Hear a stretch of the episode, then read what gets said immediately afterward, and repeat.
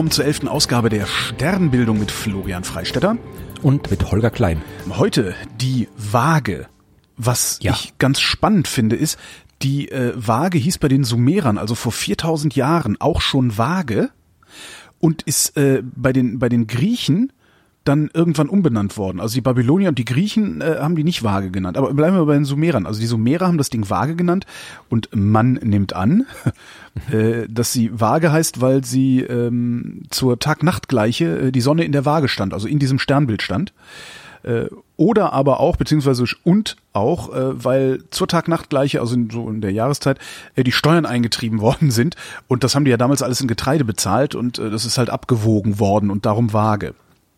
Ja, Und jetzt also haben- aussehen tut's nicht wie eine Waage, das Sternbild, aber Und jetzt haben's die, die Babylonier und die Griechen haben äh, die Sterne der Waage zu den Scheren des Skorpions gemacht.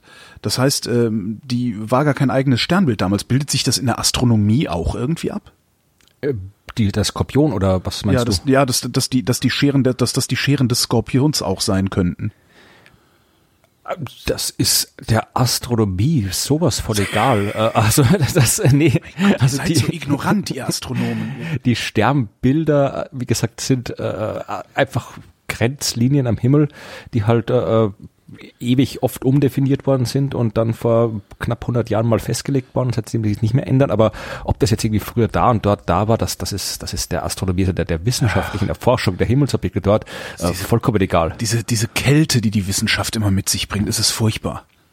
Ja, ja, da wisst ihr es. Das, das ist, wir interessieren uns schon auch für die, für die Geschichte und die Mythologie, aber äh, für das gibt's ja die, die Wissenschaftshistoriker, die können das im Detail genau, erforschen. die- die Spökenkrieger, und die, genau. wir gucken lieber, was es am Himmel für coole Sachen zu sehen gibt. Und da gibt's im Sternbild Waage ganz tolle und coole Sachen. Ähm, ich höre. Da gibt's den Stern Gliese 581. Das ist ein wahnsinnig toller Stern mit wahnsinnig tollen Planeten, von denen es ein paar nicht gibt. Äh, warte mal. Kryptoplanetologie. Ja und nein. Also einfach, es ist ein wunderbares Beispiel, um zu zeigen, dass Astronomie viel komplizierter ist, als man oft denkt. Okay. Aber wenn. Nee, nee, mach mal weiter. Ich überlege gerade, wie kann es da Planeten geben, die es nicht gibt? Habt ihr euch da Planeten hinge. Also so Planet X, also habt ihr da Gravitationsauffälligkeiten, aus denen ihr schließen müsst, dass da Planeten sind? Oder? Nee, nee, also es, es geht um den Stern äh, Gliese 581. Ja? Ja. Das ist, wie der Name sagt, ein Stern aus dem Gliese-Sternkatalog von Wilhelm Gliese. Der hat alle Sterne in der näheren Umgebung der Erde quasi katalogisiert. Und Gliese 581 gehört auch zu den 100 sonnennächsten Sterne, Sternen und äh, ist ein roter Zwerg. Und dort hat man im Jahr 2005 einen Planeten entdeckt. Moment mal, rote Der Zwerge hieß- hatten wir, hatten wir glaube ich, noch gar nicht, ne? Rote Zwerge. Wir hatten weiße Zwerge, rote Riesen. Ich weiß ehrlich gesagt nicht mehr, aber es gibt, also rote Zwerge gibt's überall am Himmel, sind die häufigsten Sterne im Universum. Also wenn wir sie noch nicht hatten, tauchen sie früher oder später sicherlich irgendwo auf. Okay. Weil äh, die sind überall am Himmel. Ist die Sonne ein roter Zwerg? Nein, die Sonne ist ein gelber Zwerg. Ah, ein Gelber. Das ist naheliegend, ja. Wie gesagt, 2005 hat man einen Planeten entdeckt und der hieß Gliese 581b. 2007 hat man dort auch einen Planeten entdeckt, noch einen, der hieß Gliese 581c. Und 2009 hat man noch einen Planeten entdeckt, der hieß Gliese 581e. Und äh, wer jetzt aufgepasst hat, hat gemerkt, dass da etwas fehlt. D. Richtig, D. Und da sind wir schon bei den Planeten, die es vielleicht gibt und vielleicht auch nicht. Und vor allem bei der großen Schwierigkeit der Suche nach Exoplaneten. Weil Planeten, die nicht die Sonne umkreisen, entdecken, das ist wahnsinnig schwierig. Jo. Also das haben die Menschen schon seit Ewigkeiten probiert. Also man haben sie schon irgendwie die in der Antike die Leute irgendwie äh, Gedanken drüber gemacht und dann im Mittelalter und danach ständig haben alle diskutiert, gibt es anderswo noch Welten, gibt es nicht. Äh, wenn es es wo gibt, äh, wie schaut es dort aus? Also man hat im Wesentlichen nur irgendwie fantasieren und spekulieren können, weil es keine Möglichkeit gab, da was was äh, zu entdecken. Und äh, es hat dann wirklich gedauert, bis äh, bis ja knapp, äh, wir haben jetzt bis 2000 so knapp 20, 25 Jahre, äh, 1995 hat man dann tatsächlich das erste Mal einen Planeten entdeckt, der einen anderen Stern umkreist. Und Ist denn eigentlich, ist, äh, war die, die Methode, mit der man den gesucht oder mit der man den gefunden hat, war die schon bekannt oder ist das auch irgendein Zufallsprodukt? Ja, nee, also die Methode war schon bekannt, aber vielleicht irgendwie um, um äh, ich sag gleich was zur Methode, aber vielleicht um irgendwie mal äh, zu, zu festzustellen, wie schwer es ist, einen Planeten bei einem anderen Stern zu entdecken. Ja, also das Planet ist etwas, was sehr, sehr klein ist. Ja. Und äh, ein Stern ist was, was sehr, sehr groß ist. Also mit, auf, verglichen mit Menschen ist alles wahnsinnig groß, Planet und Stern. Aber äh, jetzt also auf, auf der auf der äh, Sternen-Planetenskala sind Planeten halt klein und Sterne sind groß. Planeten sind dunkel, ja, Planeten leuchten nicht ja. und Sterne sind hell. Das heißt, du hast etwas sehr Kleines, ja. sehr dunkles, das neben etwas sehr großem, sehr hellem ist Man und äh, wahnsinnig nah dran ist und vor allem wahnsinnig weit weg von uns. Also es gibt einen wunderschönen Vergleich, den ich immer sehr, sehr eindrucksvoll finde. Stell dir vor, du sitzt in München ja. und hast ein Teleskop und guckst mit dem Teleskop nach Hamburg ja. zum Fußballstadion und im Fußballstadion ist ein Flutlichtmast und um diesen Flutlichtmast kreist eine Mücke. Und du willst sind das, von München sind das aus die, die Original, die Originaldimensionen, über die wir da sprechen? Das sind so ungefähr die Originaldimensionen, ja. Wow. Und das ist die Aufgabe, die die Astronomie hat, wenn sie eben Planeten bei anderen Sternen entdecken will. Jo. Und das geht eben wirklich nur momentan mit indirekten Methoden. Das heißt, wir können diesen Planeten nicht direkt sehen. Also das funktioniert nicht. Äh, wir können nur schauen, ob der Planet irgendwas tut, irgendwelche Auswirkungen auf das hat, was wir sehen können. Also wir können das Licht des Sterns sehen und äh, zum Glück haben Planeten Auswirkungen auf das Licht des Sterns. Da gibt es eben zwei hauptsächliche Methoden, die man benutzen kann. Die eine, die mittlerweile äh, aktuell in, so in den letzten paar Jahren die, die Hauptmethode zur Entdeckung ist, das ist die Transitmethode. Da guckt man vereinfacht gesagt. Genau, wenn er davor vorbeifliegt, wird's dunkel. Genau, also man guckt einfach, ob der, der, der, der, der Sternenlicht äh, periodisch äh, heller und dunkler wird. Jo. Und die andere ist die, äh, die, das war auch die erste, mit der man Erfolg gehabt hat, eben 1995 und auch danach in den Jahren war das die erfolgreichste. Das ist die Radialgeschwindigkeitsmethode.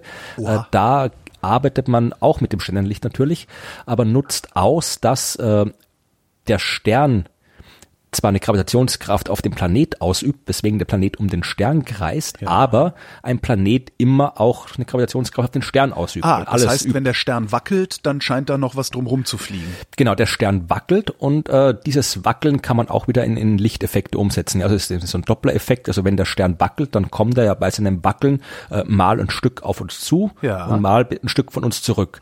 Ach und, klar, äh, rechts-links wackeln kann man ja gar nicht sehen dann, ne? Weil es zu weit weg ist. Du siehst nur halt, quasi der Stern kommt auf uns zu, der Stern ja. geht von uns ja. weg und dadurch hast du halt wie beim, bei, beim, beim Krankenwagen mit der Sirene, der auf uns zukommt, der von uns wegfährt und sich die Tonhöhe ändert, ändert sich da halt äh, vereinfacht gesagt die Farbe des Lichts ein bisschen. Jo, jo. Und auch das kann man sehen. Und das war eben die erste Methode und hat eben so äh, Planeten entdeckt. Und äh, das, äh, das, also, dass man einen Planeten mit der Methode finden kann, ist jetzt noch nicht so, also es war, war, man hat nicht umsonst ein paar Jahrhunderte gebraucht, bis man das gehabt hat. Also war, aber trotzdem ist es noch nicht das, was wirklich schwierig ist ist. Denn wir haben ja schon äh, bei Gliese wa wa warum hat das, warum hat das so lange gedauert? Also weil das Licht von Planeten, das können wir doch schon gefühlt ewig messen. Also Sternenlicht können wir ewig messen, klar. Ja, äh, ah, das, das Ding ist, also das, das, du brauchst, du brauchst wird, die entsprechende Genauigkeit. Du brauchst die, die entsprechende Genauigkeit natürlich, um diese ja. Verschiebung zu messen. Das sind äh, Geschwindigkeiten, also äh, dieses Wackeln, das sind äh, je nachdem, wie, wie, äh, es kann von ein paar äh, Kilometern pro Sekunde bis zu, bis zu quasi Schrittgeschwindigkeit ja. sein. Also der Stern kommt quasi in Schrittgeschwindigkeit auf die Erde zu und geht von der Erde weg, äh, wackelt da hin und her. Und da, das messen zu können, braucht man halt entsprechend entsprechende Technik, braucht entsprechend kreative Technik. Also man hat, Leute haben sich viel einfallen müssen. Äh, man brauchte entsprechende Computerprogramme zur Datenauswertung und so weiter. Und äh, am besten, man kann sich das am besten veranschaulichen, was man tun muss und wie schwierig es ist, wenn wir uns äh, vorstellen, dass es äh, auf dem Stern, der unserer Sonne am nächsten ist, äh, Proxima Astronomen gibt. Ja, wir können auch Alpha Centauri nehmen, also das, das, darauf kommt es auch nicht mehr an, aber Proxima Centauri ist der nächste, das stimmt, darum heißt er auch Proxima. Äh, und dort gibt's ja, also wir haben ja auch Planeten bei Proxima entdeckt, also keine, keine zweite Erde, aber vielleicht gibt's da noch irgendwo was. Also wir können uns vorstellen, auf Proxima Centauri, auf dem Planeten, da sitzen Astronomen Aha. und äh, die machen das mit, was wir gemacht haben, mit ungefähr der gleichen Technik, die wir gemacht, die wir hatten, äh, und gucken den die Sonne an. So. Und äh, die Frage ist jetzt, wenn die das gleiche machen, was wir gemacht haben, welchen Planet des Sonnensystems würden die Astronomen von Proxima Centauri als erstes entdecken? Ha. Keine Ahnung, ja den massereichsten wahrscheinlich. Ja, das ist ein, ein guter Hinweis. Äh, welcher ist der massereichste? Das weiß ich nicht. Jupiter.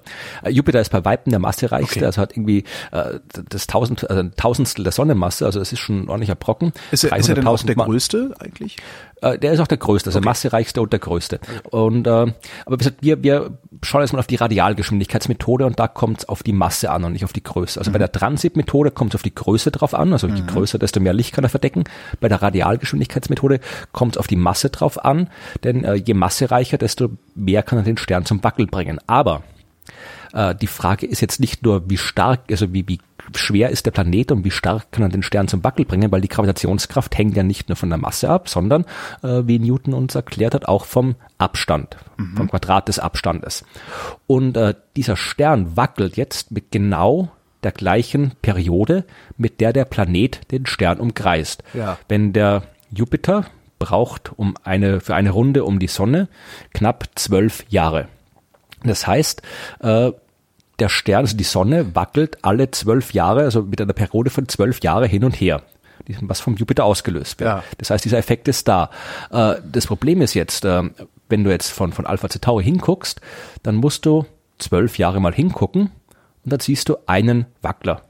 Und einmal wackeln kann irgendwas sein. Der dann Ja, auch das noch gestört wird durch die anderen Planeten, die ja, na, auch noch warten- wackeln. Ne? Ja, ja, na, warte mal. Da Okay, dazu. Entschuldigung. Ich Also, das, das ist erstmal irgendwie, das heißt, du musst auf jeden Fall mal mindestens, wenn du einen Planeten entdecken willst, musst du mindestens so lange beobachten, äh, wie der Planet einmal rundrum braucht. Ja. Und eigentlich reicht das auch nicht, weil wie gesagt, einmal wackeln kann irgendwas sein. Du musst das theoretisch noch ein zweites Mal sehen, um sicher zu sein, dass da was ist und dann eigentlich noch ein drittes Mal, um zu sehen und das zu bestätigen. Das heißt, Ja. äh, um Jupiter zu entdecken im Wackeln der Sonne, müsstest du halt irgendwie zwei bis drei Jahrzehnte beobachten. Ja. Und äh, ja, sowas, wenn die, wenn die auf, also, auf Proxima Centauri so drauf sind wie hier bei uns, dann zahlt sowas kein Mensch. Ja, also sagen wir, ich möchte mal hier 20 Jahre den Stern angucken, also dann, dann, das, das, das geht nicht.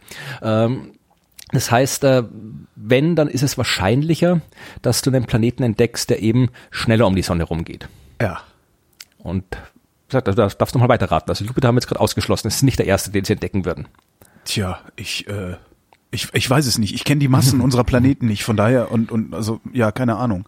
Also wie gesagt, ja Merkur wäre doch ein guter Kandidat, weil Merkur ist ja der, der am der schnellsten schnellste, rumgeht. ja. Der braucht äh, 88 Tage. Aber rundrum. Merkur ist auch ziemlich klein, oder? Merkur ist ziemlich klein und ziemlich leicht, der Ja. kleinste und leichteste Planet im Sonnensystem. Das heißt, der erzeugt zwar ein sehr häufiges Wackeln, aber das ist so klein. Also wir sind jetzt Die Erde hat gerade, schon, die Erde hat schon ordentlich Masse, ne? ja, also das ist mal zu merken, wir sind jetzt gerade so an der Grenze, wo wir äh, Merkur entdecken könnten. Ja, also wir, das, das haben wir gerade drauf ungefähr. Aber damals eben 1995 waren wir weit davon entfernt. Äh, die Erde, wie gesagt, ist auch ein guter Tipp. Die Erde ist, die kann, kann, bringt den gut zum Wackeln, also hat halt ein, Also der Mars, der. Mars bestimmt nicht. Der Mars nicht, der ist erstens, wie gesagt, der, der, der braucht auch lange rundherum und es hat eine deutlich kleinere Masse. Äh, aber wir haben noch einen vergessen. Die Venus ist noch dazwischen, aber Die äh, Venus ist, die Venus ist äh, näher an der Sonne, das heißt, Genau. geht schneller rundherum und ist im Wesentlichen so schwer wie die Erde. Also Ah. das, ist, das ist nur ganz minimal anders. Das heißt, die Venus wäre also praktischer als die Erde. tatsächlich, wenn die Astronomen von äh, Proxima Centauri die Sonne angucken und das machen, was wir machen, dann hätten sie mit äh, an Sicherheit grenzender Wahrscheinlichkeit als erstes die Venus entdeckt. Aha. Und dann hätten sie, wie gesagt, wieder ausgehend davon, dass die genauso drauf sind wie wir, dann hätten in den, in den Boulevardzeitungen der Alpha Centauri, da hätten alle schon, ja, ey, die zweite Erde oder, nee, der zweite, wie auch immer die heißen dort, die, der zweite Zorg wäre entdeckt worden. Und äh, die, die, die, die Wissenschaftsblogger, so wie ich auf, auf Proxima Centauri, hätten wieder die Hände in meinem Kopf zusammengeschlagen. Die Tentakel, Alles- die alles Tentakel sieben. überall. Ja. Und sich aufregt über die dummen Medien, die wieder irgendwie nicht verstehen, dass das äh, halt, äh, ja, man mehr wissen muss über den Planeten als äh, nur äh, so einen Abstand vom Stern und seine Masse, um festzustellen, ob dort Leben existieren kann oder nicht. Äh, aber wie gesagt, so die, die Venus würde aus, würde tatsächlich, also wenn wir äh, die Venus woanders entdecken würden, dann würden wir die, also das, das sind genau die Planeten, die wir momentan in den Medien, also wir, ich schließe Ja, mich da aus, ja, ja, ja. äh, in den Medien äh, äh, immer als, als zweite Erde kennzeichnen. Ja, also die Venus liegt theoretisch äh, durchaus in der habitablen Zone, ist halt ein bisschen näher dran, also darum hat man ja auch in den, in den, bis, bis in die 50er Jahre hinein gedacht, dass es auf der Venus theoretisch auch, man hat sich die Venus ja immer so als, als heißen Dschungelplanet vorgestellt, Aha. ja, so ein bisschen so groß es so wie die Erde. grün leuchtet oder wieso? Ja, das ist nicht einfach, man hat gewusst, die Venus ist so groß wie die Erde, die Venus hat eine Atmosphäre, die Venus ist ein bisschen näher dran an der Sonne, das ist ein bisschen wärmer, aber Ah, prinzipiell hätte es dort durchaus auch, auch warm sein können. Also ich glaube, in den allerersten Perry-Roden-Bänden, in den 50ern, da landen sie auf der Venus und und dann sind da irgendwelche komischen Dinosaurier im Dschungel oder so, die da rumlaufen. Also das war jetzt äh, durchaus Science Fiction, aber jetzt nicht, nicht nicht ganz von der Hand zu weisen. Also mittlerweile weiß man, dass die Venus halt äh, eine wahnsinnig dichte Atmosphäre hat und eben weil sie so nah an der Sonne ist, ist das ganze Wasser dort in der Atmosphäre und Wasserdampf ist ein wunderbares Treibhausgas, weswegen der Treibhauseffekt auf der Venus wahnsinnig enorm ist. Darum hat es ja. halt irgendwie über 400 Grad. Also die Venus ist halt alles andere als lebensfreundlich. Aber wie gesagt, wäre der erste, der entdeckt ist und jetzt kommen wir wieder zurück zu Gliese. Ja. ja, also jetzt sind die Astronomen da. Jetzt haben Fehlt die Astronomen auf Proxima Centauri, ja. haben da ihre, ihre, ihren, ihre Venus entdeckt oder ihren zweiten Zorg und sind natürlich alle ganz aufgeregt. Ja, und was macht man, wenn man ein interessantes System hat? Man guckt sich das weiter an. Ja, ja das heißt, die Astronomen dort haben sich ein Modell gebaut, haben gesagt, okay, da ist der Planet, der ist so groß, der ist so schwer, der ist so weit weg, der erzeugt dieses Wackeln. Und dann beobachten die weiter. Ähm, noch ein paar Jahre, zwei, drei Jahre. Und haben, stellen dann fest, ja, das passt aber nicht ganz. Die, das, das, das Wackeln, was wir quasi in unserem Modell vorhersagen, stimmt nicht ganz mit dem Wackeln überein, das der Stern tatsächlich zeigt. Das heißt, das es muss noch irgendeine Masse geben, die das Wackeln wiederum äh, äh stört. Genau, das heißt, äh, da, da, dann würden die zu dem Schluss kommen, okay, da könnte es noch einen zweiten Planet vielleicht geben und dann würden die wahrscheinlich äh, die Erde da rausholen aus den Daten. Ja? Also ja. die würden sehen, okay, da ist noch ein zweites Wackeln, überlagert mit dem ersten Wackeln, was man zuerst nicht gesehen hat, weil eben die, die Periode noch zu kurz war. Aber jetzt hat man da vielleicht schon fünf Jahre lang beobachtet und in den fünf Jahren siehst du halt die Erde auch äh, entsprechend oft rumlaufen und oh. siehst dann halt das zweite Wackeln. Und wenn die dann noch, noch länger Wackler beobachten, dann irgendwie vielleicht mal irgendwie bei, bei 10, 15 Jahren sind, dann werden die auch den Jupiter sehen. Und äh, irgendwann, wenn die, die, die Genauigkeit hoch genug groß ist, wenn sie den Mars entdecken und den, die, die, die, den Merkur entdecken. Aber das ist, wie gesagt, das brauchst du, musst du lange beobachten, musst äh, die Modelle entsprechend immer anpassen, die, die das Wackeln vorhersagen und so. Und das ist halt äh, das, das Problem. Also so hat man es bei Gliese gemacht. Ja? Also bei Gliese hat man zuerst den äh, Gliese 581b entdeckt. Ja, ja. So, so ein kleiner Stern, ganz nah, äh, kleiner Planet, ganz nah am Stern dran, 17-fache Erdmasse, also so eine Art äh, Supererde. Das heißt, ja. der fehlende Gliese D ergibt sich daraus. Nein, nein, nee. nein.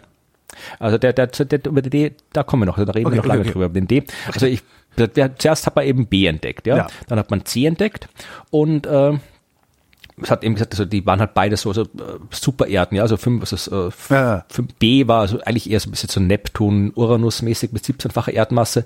Äh, C, die man dann 2007 entdeckt hat, hat ungefähr so fünffache Erdmasse, das heißt auch eine Supererde. Und dann kam im Jahr äh, 2009, ja, äh, hat man gleich zwei Planeten entdeckt, nämlich äh, E, 581e und 581d.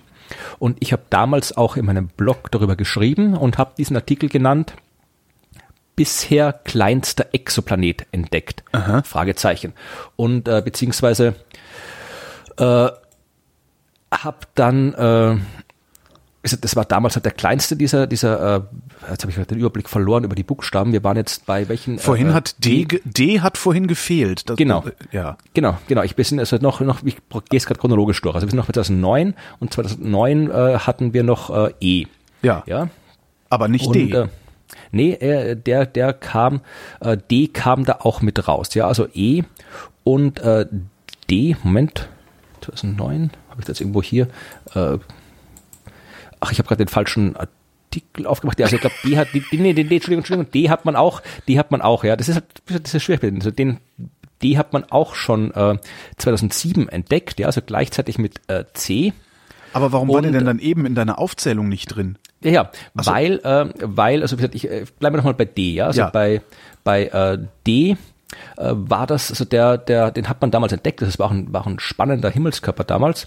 Ich habe da auch drüber geschrieben äh, und äh, das war der Artikel, den ich gerade äh, zitiert habe. Ja, also den hat man, äh, der heißt nämlich äh, komplett meine Überschrift, bisher kleinster Exoplanet entdeckt und dann danach im Untertitel äh, und vielleicht noch eine Wasserwelt, ja, weil dieser äh, Planet D äh, könnte ganz interessante Eigenschaften haben. Ja, also D, ich zitiere hier den äh, Stefan Udry, das ist ein ganz, ganz großer Name unter den Exoplanetenforschern. Das war der, der gemeinsam mit Michel Mayor 1995 den allerersten entdeckt hat. Und der hat eben war auch Co-Entdecker von 581D und der hat gesagt, äh, wir können darüber über spekulieren, dass es ein Eisplanet ist, der näher an seinen Stern migriert ist und äh, deswegen von einem riesigen, tiefen Ozean bedeckt sein könnte. Es könnte der erste Kandidat für eine Wasserwelt sein. Aha. Und Wasserwelten, das war etwas, was äh, wirklich spannend ist. Aber warum, warum ist der Planet nicht vorhanden? Also, Äh, ge- Der Planet, man das ist, man weiß, also ich, dann mach, gut, machen wir zuerst, machen wir mal die, die, die, die, die Familiengeschichte fertig, ja? Ja. Also wie gesagt, wir haben, bevor wir über die Wasserwelt reden.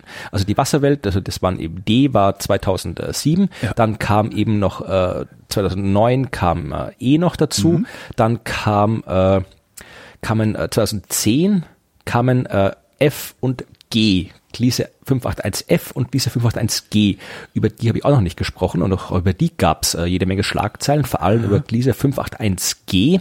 Da hieß mein Blogartikel zu dem Thema Gliese 581G, der erste habitable Exoplanet, Fragezeichen. Das war einer, wo hier in den Medien ständig wieder hier die zweite, Zweite Erde entdeckt ja. worden ist, genau.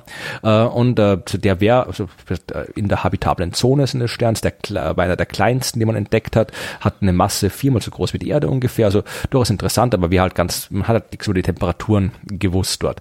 Äh, also das war ein durchaus interessanter Himmelskörper. Das Ding war, dass man dann eben sich angeguckt hat, äh, die Daten genauer angeschaut und hat gesehen, es gab dann danach einige Publikationen von Wissenschaftlern, die das alles überprüft haben und die haben gesagt, okay, also bei, bei äh, F und G hat man dann festgestellt, dass äh, die vermutlich doch nicht da waren. Ja, also man hat dann, dann äh, weil das ist ja das Ding, also so ein Stern kann erstens aus vielen Gründen, also aus mehreren Gründen wackeln, aber es gibt auch andere Phänomene bei so einem Stern, die ein Wackeln vortäuschen können. Ach. Und äh, das ist zum Beispiel äh, Sternaktivität. Ja, ach so, ja Also, klar, wenn, wenn der, wenn wenn dem- auf einmal, ja. Hm?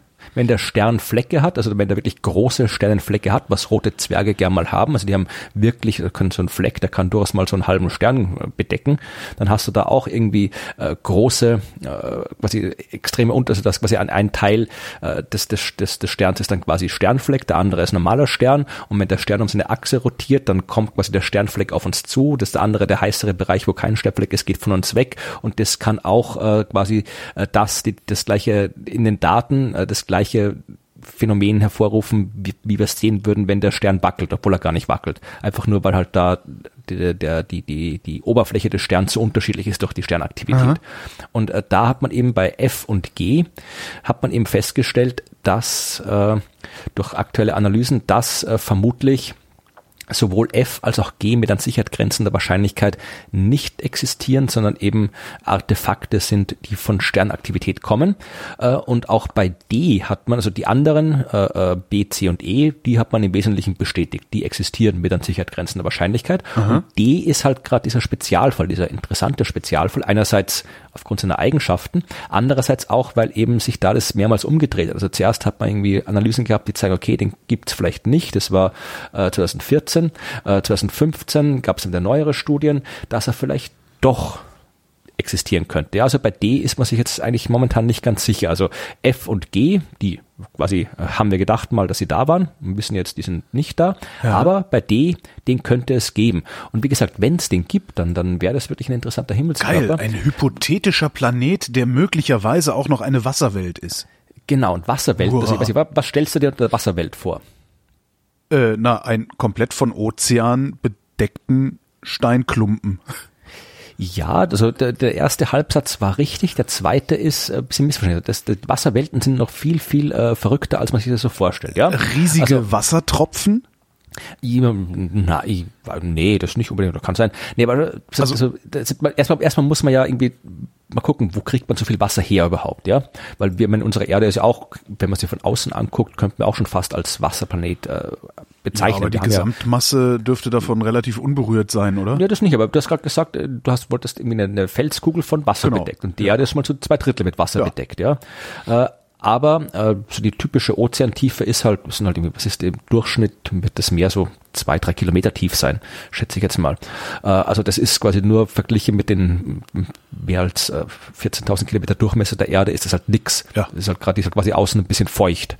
Also äh, das kann man jetzt nicht so als Wasserplanet bezeichnen. Bei diesen echten Ozeanplaneten, da äh, denkt man sich einen anderen Entstehungsprozess. Ja, also nicht wie bei uns, die Erde ist quasi als Felsbrocken entstanden und dann sind da jede Menge äh, von, die war am Anfang nach ihrer Entstehung extrem trocken, da war nicht viel mit Wasser und dann ist halt nachträglich durch Kollisionen mit, mit Kometen und Asteroiden Wasser nachgeliefert jo. worden.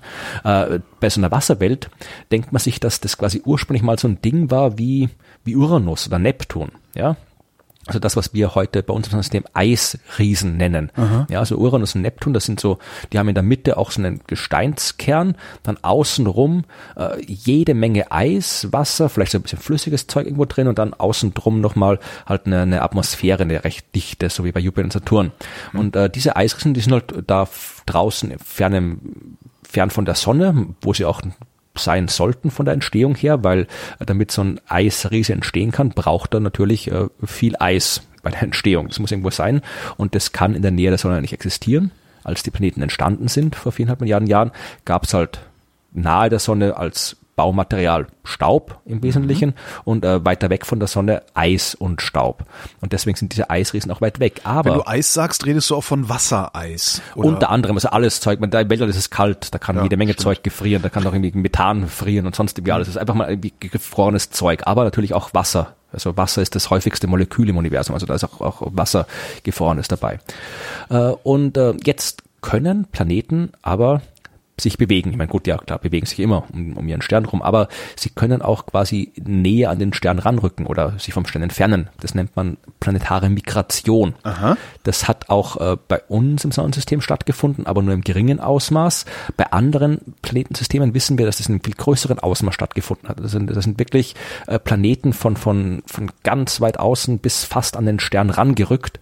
Ja, es sind quasi so, so Planeten so groß wie Jupiter oder noch größer, die nur weit entfernt entstehen können, nur weil es eben nur weit entfernt vom Stern dieses, diese Mengen an Baumaterial gibt, haben wir unmittelbar an ihrem Stern dran entdeckt, wo sie gar nicht entstehen können. Das heißt, die müssen da quasi rangewandert sein. Und äh, dieses Wandern äh, passiert, weil äh, Planeten mit dem ganzen Zeug wechselwirken können, was in der Entstehungsphase eines Planetensystems vorhanden ist. Ja, also mhm. da hast du eben, wie gesagt, das ganze Baumaterial, also quasi noch eine unaufgeräumte Baustelle. Ja, also du hast quasi schon die halbfertigen Planeten, aber halt auch noch den ganzen Bauschutt, also Staub, Gas und so weiter. Und die, die gravitative Wechselwirkung zwischen dem Planeten und dem ganzen anderen Krempel, der sorgt dafür, dass die Planeten sich bewegen können. Eben äh, näher an den Stern ran, auch weiter weg, je nachdem, wie das alles gerade äh, im Spezialfall aussieht. Und wenn jetzt so ein Uranus oder Neptun näher an den Stern ranrückt, dann taut er irgendwann auf. Ja. Das heißt, dann kann das ganze Äußere, die Atmosphäre quasi, das ganze Helium, Wasserstoff, was da außen drum ist, das kann quasi äh, verdampfen, weggehen und dann hast du quasi eine riesengroße Wasserkugel und das, das ist eben wirklich so gemeint. Also du hast da jetzt nicht irgendwie so bei uns, wo du ein bisschen tauchst und dann ist da Ozeanboden, sondern da gibt's Ozeane, die können hunderte, tausende Kilometer tief sein.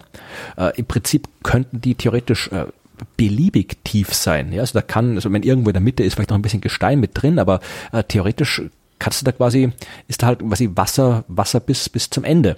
Und ja. äh, dann passiert aber was. Also was passiert, wenn du im Ozean nach unten tauchst? Äh, der Druck erhöht sich. Genau, der Druck erhöht sich. Und bei uns kommst du halt mal irgendwie zwei, drei Kilometer tief oder halt im Marianenkram vielleicht irgendwie 10, 11 Kilometer tief, mhm. aber irgendwann ist Schluss. Äh, aber der Druck, wenn du jetzt noch mehr Platz hast, wird der Druck immer größer, immer größer, immer größer. Wenn der Druck immer größer wird, dann wird es auch tendenziell immer heißer, ja, weil der höhere Druck, höhere Temperatur mhm. und vor allem äh, du kriegst festes Wasser. Ja, also festes Wasser heißt Eis. Und ja. Eis kennen wir normalerweise nur irgendwie da, wenn es kalt genug wird. Aber äh, Wasser kann auch fest werden, wenn einfach der Druck hoch genug ja. wird. Ja? Also wenn das fest genug zusammenquetscht, dann hast du halt auch eine Kristallstruktur. Das heißt, da gibt's auf solchen äh, Ozeanwelten kann es ganz wilde, verrückte äh, Eisarten geben, die es bei uns gar nicht gibt. Da kriegst du dann quasi irgendwo heißes, äh, heißes Eis da unten in diesen Ozeanen. Ja. Also äh, das ist eben das ist eben das Coole. Also wir wären, wir wären nie auf die Idee gekommen, dass sowas geben könnte, wenn wir uns nicht andere Planeten angeguckt hätten. Also all das mit, mit ja. äh, Supererden, mit äh, planetarer Migration, mit Ozeanplaneten, all das haben wir erst entdeckt, als wir andere Himmelskörper äh, angeguckt haben. Heißes Eis. Ja, und äh, das es gibt ja jede Menge Spekulationen, wie kann es da, kann's da Leben geben auf Ozeanplaneten oder so. Wie lange müssen wir denn überhaupt noch hingucken, um zu wissen, ob Gliese D nicht einfach nur ein Hirngespinst ist oder ob es das Ding wirklich gibt? Weil ab dem Moment wird's ja dann nochmal doppelt spannend eigentlich, weil im Moment ja, ist es ja nur Vermutung, ne? Also das ist halt, äh, das lässt sich schwer sagen, wie lange man hingucken muss. Also äh, oder womit so oder wie genau oder also so lang wie möglich halt natürlich. Ja. Also je länger wir hingucken, desto mehr Daten haben wir, desto besser können wir es aussortieren. Äh, wer guckt da eigentlich? Haben wir ein spezielles Teleskop für solche Späße? nö, wir haben, wir haben äh, jede Menge Teleskope. Also von alle möglichen. Ich dachte, wir hätten so ein besonderes, das da irgendwie rumfliegt. Nee, also ich meine, nee, nee, also das, das, das ging auch von der Erde aus, ja. Also das, äh, das hat man zum Beispiel hier äh, mit dem, mit der von der europäischen Südsternwarte aus gemacht, mit dem HARPS-Instrument. Also HARPS, das ist eine Abkürzung für irgendwas. High Accuracy Radial Velocity Planeties, Planet, Planet Searcher. Ja, kommt hin. Äh, High Accuracy Radio. Also ich weiß, es ist ein Irgendwie Instrument, das halt. mit, das mit hoher Genauigkeit Radialgeschwindigkeiten Ja. misst. Also kann das durchaus eine gute Interpretation sein. Ich glaube, das heißt sogar tatsächlich so. Also äh, das ist halt einfach ein Spektrograph, mit dem du das Aha. Licht genau untersuchen kannst. Und das ist halt irgendwie ein extrem genaues Instrument, das auf der Erde steht, in der, auf der europäischen Südsternwarte in Chile. Da sind noch große Teleskope und mit dem hat man den entdeckt und mit sowas kann man das auch untersuchen. Äh, es gibt natürlich auch im Weltraum äh, Teleskope, die, die, die das machen und äh, vermutlich werden wir warten müssen, bis halt dann die nächste Generation fertig wird. Also das James Webb Space Telescope, äh, das, das äh, EELT, das European Extremely Large Telescope, das jetzt äh, kürzlich umbenannt worden ist, und nur noch äh, Extremely Large Telescope heißt, ohne Euro European davor. Ähm, also die, die können dann wesentlich bessere Daten sammeln, wesentlich bessere Aufnahmen machen. Mit denen können wir die vielleicht sogar direkt sehen, die Planeten. Und äh, dann, dann können wir da auch wirklich wissen, ob die da sind oder nicht. Und so lange werden wir warten. Florian, ich danke dir. Und ich danke dir. Und euch danken wir für die Aufmerksamkeit.